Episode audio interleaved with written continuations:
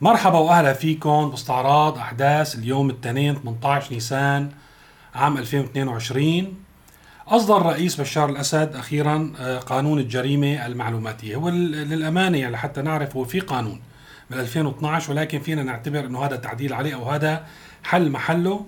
والإضافات راح نستعرضها مع بعض. هدفها الأساسي هو يعني آه، هذا التوصيف دقيق والهدف الأساسي تكميم الأفواه على شبكات التواصل الاجتماعي قدر الإمكان آه، من خلال مواد هذا القانون داخل المناطق التي يسيطر عليها النظام آه، هلأ بنقول طب هو شو مستفيد النظام؟ يعني نحن عندنا 8 9 ملايين شخص داخل مناطق سيطرة النظام. طيب آه، يعني بكفي 5 مليون مثلا أو 4 مليون موجودين بإدلب والباقي بشرق سوريا بالإضافة إلى يعني الملايين الموجودين خارج سوريا وكلهم نازلين شتم ب من أعلى يعني آه، مسؤول في سوريا من الرأس آه، إلى يعني الوزراء إلى آخره. طب هو شو بيستفيد من عملية هالتجديد والتضييق على الناس على الناس اللي عايشين داخل مناطق النظام؟ إنه آه، ممكن مثلا هالفضفضة اللي عم يعملوها على شبكات التواصل تضر النظام تهدد حكمه ممكن يعني تتطور لتصير مظاهرات الحقيقة ابدا أنا راح أشرح لكم الموضوع وطبعا هذا هي النتيجة أنا وصلت لها بعد خبرة طويلة من العمل داخل سوريا وأيضا بعد التقصي عن كثير من الحوادث خارج سوريا. الحكم بمنطقتنا يعتمد على اكتساب الشرعية من الخارج، يعني بمعنى إنه آه، نظام مثلا قبل 2011 هو يعتبر بالنسبة للقوى العظمى. آه، سلطة تسيطر على 22 23 مليون سوري. بيقول لهم يمين بيروحوا يمين بيقول لهم يسار روحوا يسار بيقول لهم اسكتوا بيسكتوا بيقول لهم احكوا بتحكوا. هلأ بيروح بيقدم هذه القدرة يلي امتلكها هو بأي وسيلة ما بيهمون بالقمع بالتعذيب بالسجن هن ما بيهمون. لأن هن بيهمون أنه هل مجموع البشري يتوجه بالاتجاه يلي بيفيد مصالحهم يلي بيعطوه الشرعية. فهو بيروح بيقدم هذه القدرة إلى من يشتري إلى الشخص الذي يعني يريد أن يحقق مصالحه من هذه القوى العظمى آه، ومقابل هذا الشيء يطلق يده بالإضافة حتى ممكن يستخدموه أحيانا للارتزاق. وفي كثير حوادث من التاريخ المعاصر ممكن نحكيها كيف دخل السوري حول الدولة كلها والشعب السوري إلى عملية ارتزاق كبيرة. ولكن في المطلق لحتى على الأقل ما يوجه آه هذه المجموعة البشرية لحتى تتصرف ضد مصالح القوى العظمى إن كانت يعني دولية أو إقليمية بخليه قاعد على الكرسي. هلا إذا فقد السيطرة على هذه المجموعة معناتها هو ما ضل له لازمة وبالتالي يتم الاستغناء عنه أو يعني الاتيان ببديل عنه يستطيع القيام بعملية الضبط هذه. هلا اللي صار من 2011 لليوم أنه النظام فقد السيطرة على كثير من هذه المجاميع البشرية اللي صارت. طبعا تم ضبطها وضبها خلينا نقول من خلال قوات سوريا الديمقراطية وهي تحرير الشام إذا بتلاحظوا انضبط. وهذه السلطات هي التي اليوم تقبض الثمن بدل النظام عن هذه المناطق.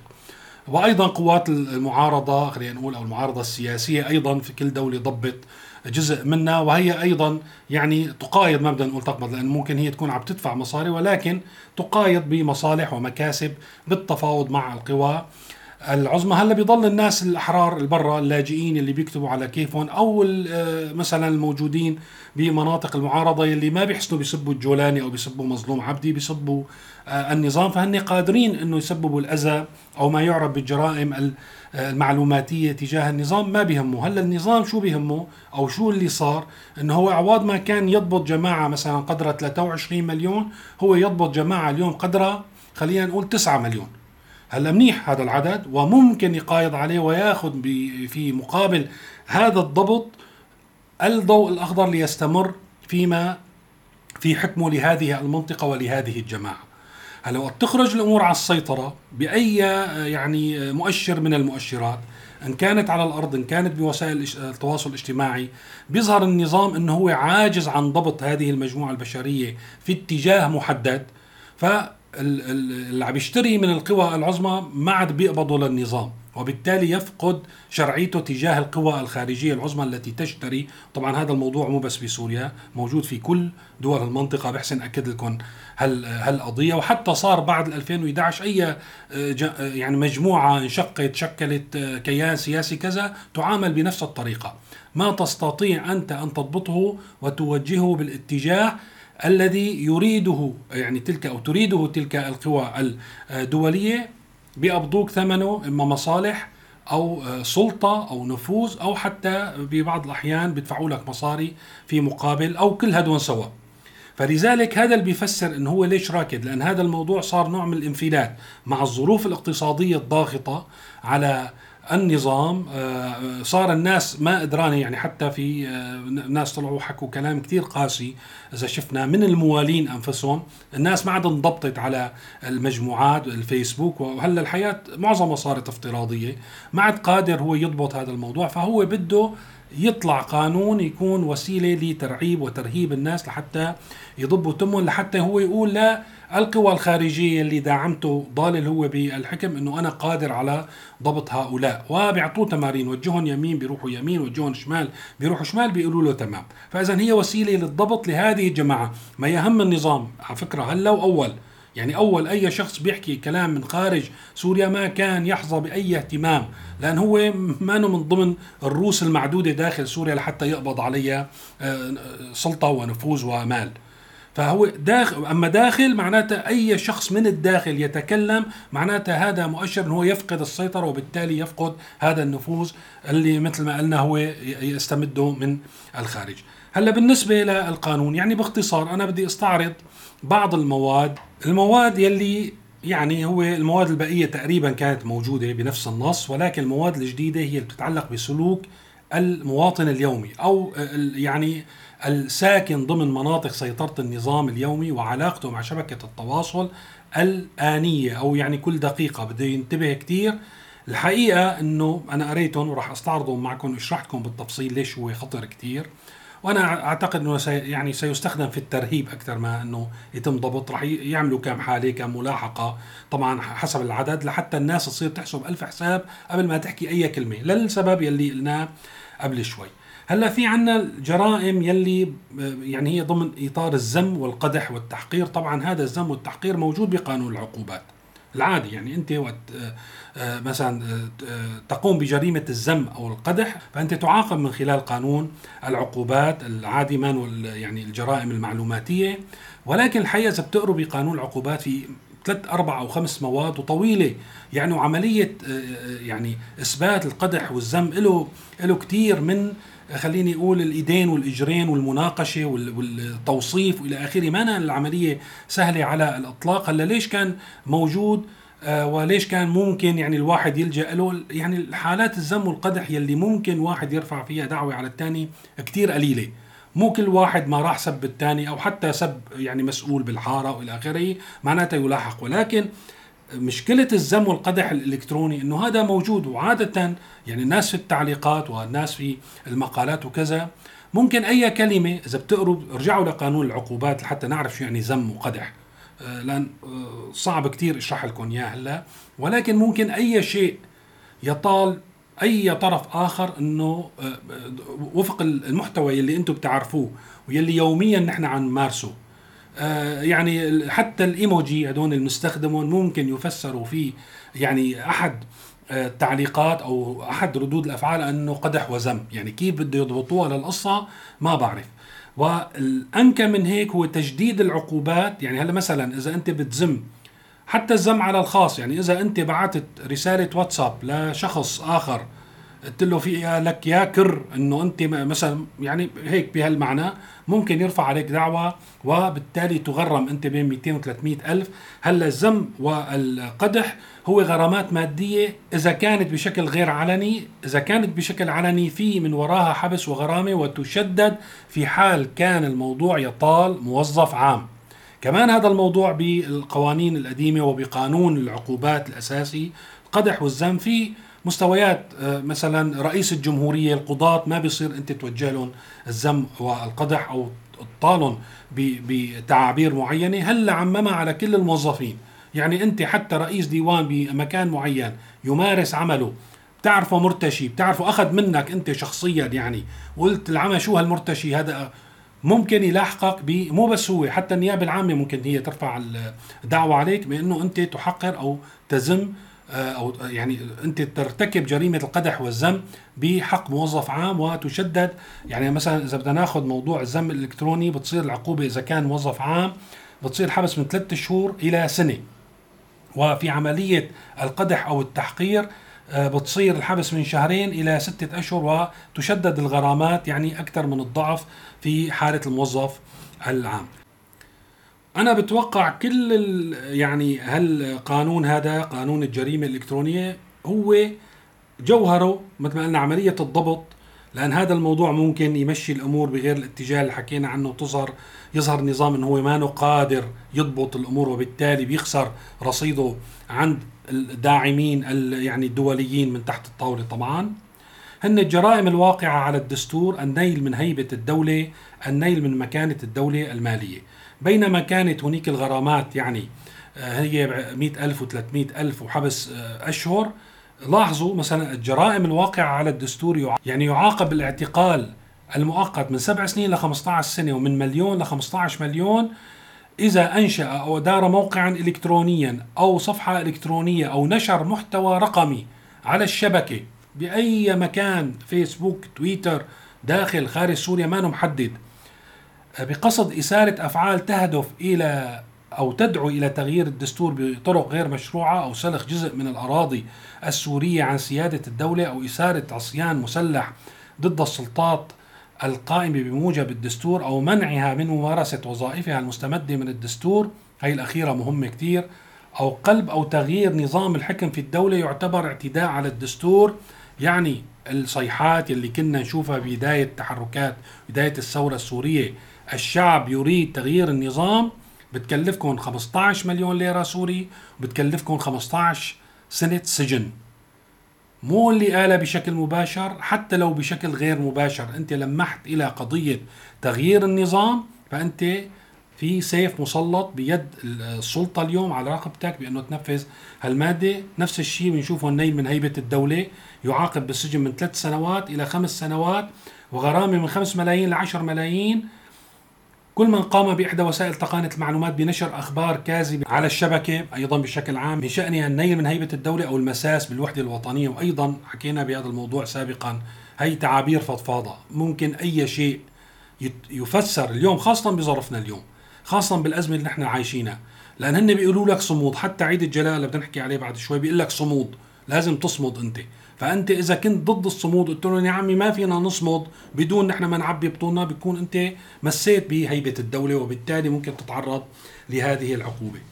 أيضا النيل من مكانة الدولة المالية وهذا الموضوع بيتعلق بسعر الصرف أيضا يح يعني يعاقب بالسجن المؤقت يعاقب من أربع سنوات إلى خمسة عشرة سنة وغرامة من خمس ملايين إلى عشر ملايين كل من أنشأ أو أدار موقعا إلكترونيا أو صفحة إلكترونية أو نشر محتوى رقمي على الشبكة بقصد إحداث التدني أو عدم الاستقرار أو زعزعة الثقة في أوراق النقد الوطنية أو أسعار صرفها إلى فإذا مثل ما قلنا طبعا آه، في آه، أحكام إنه يعني آه، كيف يتم المعاقبة في كاتبين عن تحدث ضابطة عدلية في وزارة الداخلية تحل محل الضابطة العدلية المحدثه بالمرسوم السابق.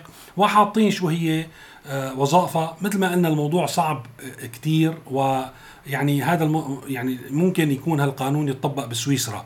بنظام قضائي آه، صارم معروف بنزاهته معروف بكفاءة القضاة الموجودة. بس نحن عنا مثل هالظروف آه، الدولة المفككة المترهلة الناس اللي بحاجة إلى الأموال من كل المستويات يعني في إجراءات التقاضي من المحامي للقاضي للنيابة كلهم بدهم يبلعوا لحتى يحسنوا يعيشوا. صار هذا باب لابتزاز الناس. من أي كلمة ممكن يحكوها يبعثوها صوتي عبر الواتساب من أي آه، تعليق على صفحة آه، فيسبوك على تيك توك أي شيء ممكن يضبط ممكن أو آه، يعني يكون ضمن إطار الجريمة الإلكترونية مثل ما قلنا يعني المسميات الأطر العامة المطاطة ممكن يكون هو مهدد بالملاحقة والسجن ودفع غرامات كبيره هلا بما يخص الأزمات أزمة آه، النقل والكهرباء واللي رتبناهم من فترة بحسب الأولويات وقلنا الكهرباء هي أكبر أزمة وحطينا بالدرجة الثانية النقل. وفعلا بالأيام آه، يعني الأربعة الخمسه الماضية تفاقمت أزمة النقل بشكل كبير. والشيء صار يعني معروف هو يعني مو نقص الحقيقة إمدادات الطاقة. قالوا إنه في باخرة وصلت وحاملة مئات آلاف مدري ملايين اللترات من الطاقة أو المازوت أو المشتقات النفطية. ولكن بكرة بتشوفوا ما راح تأثر على يعني واقع النقل وواقع تزويد المواطن بالبنزين والمازوت على سبيل المثال. ليش هذا الموضوع؟ رح أرجع أذكر الموضوع مو مشكلة توفر موضوع إنه النظام المفلس غير قادر اليوم إنه يشتري بالأسعار الرائجة حتى الأصدقاء ببيعوه بالأسعار الرائجة وفوقها حبة مسك لأنه تحت الحصار وفي إجراءات كثيره لحتى توصل له هذه المواد ويروح يبيعها بالسعر الذي يتناسب مع دخل المواطن يعني غير قادر هو ما عنده قدرة وإذا عمل هيك يعني رح ينتهي ماليا بوقت قصير. وبالتالي تحقيق هذه المعادلة المستحيلة ما وارد يعني استضافة الناس والوزراء وكل يوم يطلعوا يحكوا واسف يعلكوا يعني كلام. يعني هي واضحة القصة. يعني أزمة النقل في أسهل من حلها إنه أنت بتفتح الموضوع للقطاع الخاص. حتى الشخص الفرد يعني بتعطيه رخصة لحتى يشغل باص بتحدد أنت مواصفات الباصات. وتخليه يعني مثل ما كان موجود. بتعطيه رخصة للنقل وبتبيعه أنت المواد تامن له المواد وخاصة الفيول والطاقة المازوت والبنزين يعني حسب إذا تاكسي ولا سيرفيس ولا باص. وبتخليه إنه شوف هو هالتكلفة يزيد عليها هامش ربح معين يتعيش منه. يعني بتنحل المشكلة بكل بساطة. بصير عندك حتى عرض للناس اللي بده يقدموا هذه الخدمة أكثر من حاجة السوق. هذا موجود بكل دول العالم. لذلك بتشوفوا هالنوع من الرخص بيبيعوها مثل الفروغ برا. رخصة السيرفيس أو رخصة الباص بيبيعوها. ولكن أنت بدك تحقق المستحيل تخلي لهذا الشخص يشتري كل شيء قطع التبديل والزيت والطاقة يعني المازوت والبنزين بالأسعار الرائجة بالأسعار العالمية ويأمن الخدمة تفرض عليه سعر الخدمة للمواطن السعر آه، يناسب دخل هذا المواطن. وتملص أنت من دورك كدولة كيف بدها تصير هيك؟ طيب هذا الزلمة كيف بده يشتغل؟ بده يهرب بده يوقف بده يبيع السيرفيس بده يبيع المازوتات بده يعمل أي شيء آه، يعني لأن آه، إجباره بالشيء اللي أنت عم تفرضه هو خسارة محققة بالنسبة له. وبالتالي أنت عم تفرض معادلة مستحيلة يعني حاجة تضحكوا على الناس وترجعوا طالعوا لي وزراء وأمراء وضباط لحتى يحكوا عن الموضوع. الحل الوحيد ترفع الحد الأدنى للرواتب والأجور بحيث يتمكن المواطن الشراء السلع والخدمات بالسعر الرائج بالسعر العالمي. ما في غير حل. يعني هذا هو الحل الوحيد. وحقيقة ما في نظرية تانية بالعالم يعني تحديد الرواتب والأجور في كل الحد الأدنى هو على احتياجات الأسرة بالأسعار الرائجة مو بالأسعار يلي أنت بتفترض أو أنت بتفرضها بالصرماية على المنتج ومقدم الخدمات. لذلك المشكلة رح تضل مستعصية. الموضوع مرة ثانية يعني أنا بتمنى هذا الموضوع تركزوا عليه. ما بيتعلق بتوفر المواد أو عدم توفرها بالكهرباء بالطاقة بكل شيء. الموضوع يتعلق بسعر المواد لم لن تستطيع الحكومة والنظام أن يسعر المواد بأسعار تتناسب مع دخلكم يلي هو مئة ألف ليرة سوريا وما قادر يزيد الرواتب الأجور لأنه مفلس وبالتالي نحن عم ندور بحلقة مفرغة كل ما لا رح تاخذنا للقاع الأمر الآخر يلي بدنا نحكي فيه موضوع الكهرباء الحقيقة يعني الموضوع ما ضل عبارة عن تعدي على يعني كابلات الكهرباء والمحولات. أنا شايف الموضوع انتشر وصل العاصمه يعني اليوم في مقال أو تقرير على صحيفة الوطن إنه أخي العمى وصل للق... يعني حتى العاصمة عم يسرقوا منا الكابلات والمحولات ويبيعوهم. وقت يوصل العاصمة وتصير هذه السرقات ونحن بنعرف يعني كل شيء في سوريا ممكن أنت تقول إنه في خلل ما عدا ما شاء الله الأمن ويعني ضبط الأمن في في المناطق اللي يسيطر عليها النظام. بنشوفها نحن بالجرائم بتصير الجريمة الصبح المساء بيقولوا لك هذا القاتل شاطرين. يعني باستخدام كل الوسائل اللي بنعرفها نحن وياكم. ولكن إنه نحن دائما نسجل هذه الأعمال ضد مجهول ما نحسن نسيطر على الوضع. الحقيقة هذا صار الموضوع يثير الشك وأنا أعتقد بأنه من يقوم بالسرقات هو متصل بشكل أو بآخر ب يعني مؤسسات الأمنية أو بمؤسسات الميليشيات التابعة للنظام وبتوجيه. لأن مرة ثانية سرقه لنفس الأسباب اللي عم نحكي فيها بالنقل صار اليوم سرقة الكابلات وسرقة المحولات تخفف من خسائر النظام لأنه هو بيصير بيتحجج كذريعة بهذه الحادثة بأنه أخي نحن وين الكابلات؟ أنتم موجودين وما يعني ما لقطوا الحرامي ما لقطوا معقولة محولة تروح من من حارتكم بدون ما تشوفوا خلص روحوا أنتم دبروا آه، الكابلات والمحولة لحتى نرجع لكم الكهرباء. طبعا هن غير قادرين هن ما ملاقين ياكلوا خبز. طبعا عملية ضبط الأمن ويعني إلقاء القبض على اللصوص مسؤولية الدولة مو مسؤولية الناس. وبالتالي أنا برأيي أصبح الموضوع يثير الشك بأنه هذا الموضوع ممنهج ويعني آه، في توجيه حتى أو في غض طرف أو أخي روحوا عفشوا يعني هي ضمن إطار التعفيش. أخي روحوا عفشوا منا بيسكتوا جماعتهم تبع الميليشيات اللي ما حسنانين آه، يعطون رواتب ومنا بيتخلصوا من تكاليف آه، يعني تزويد مناطق واسعة بالكهرباء الموضوع بيتوسع وما عاد ينسكت عليه وتوقع أن الموضوع يقع ضمن هذا الإطار. لأن لو كان الموضوع هو عبارة عن سرقات أول شيء بتكون محدودة بتكون بأماكن نائية متطرفة ولكن بتصير بقلب العاصمة بمناطق مثل القصور والتجارة وما بعرف وين مثل ما كاتبين بالخبر. لا هذا الموضوع في إن هذا الموضوع ممنهج ويدار من قبل النظام نفسه برأيي. الموضوع الأخير اللي بدي أحكي فيه هو الاحتفال اللافت للنظام بعيد الجلاء ولكن الاحتفال على كيفه؟ احتفال التزوير احتفال التضليل وطمس الحقائق واظهار يعني كل الأحداث الوطنية والتاريخ بخدمة النظام نفسه خدمة النظام وليس الدولة السورية.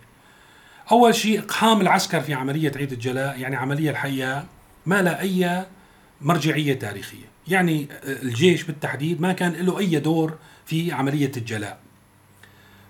ومعظم اليوم راجعت حقيقة أكثر من 10 أو 12 تقرير كلهم يعني أقحموا فيهم الجيش.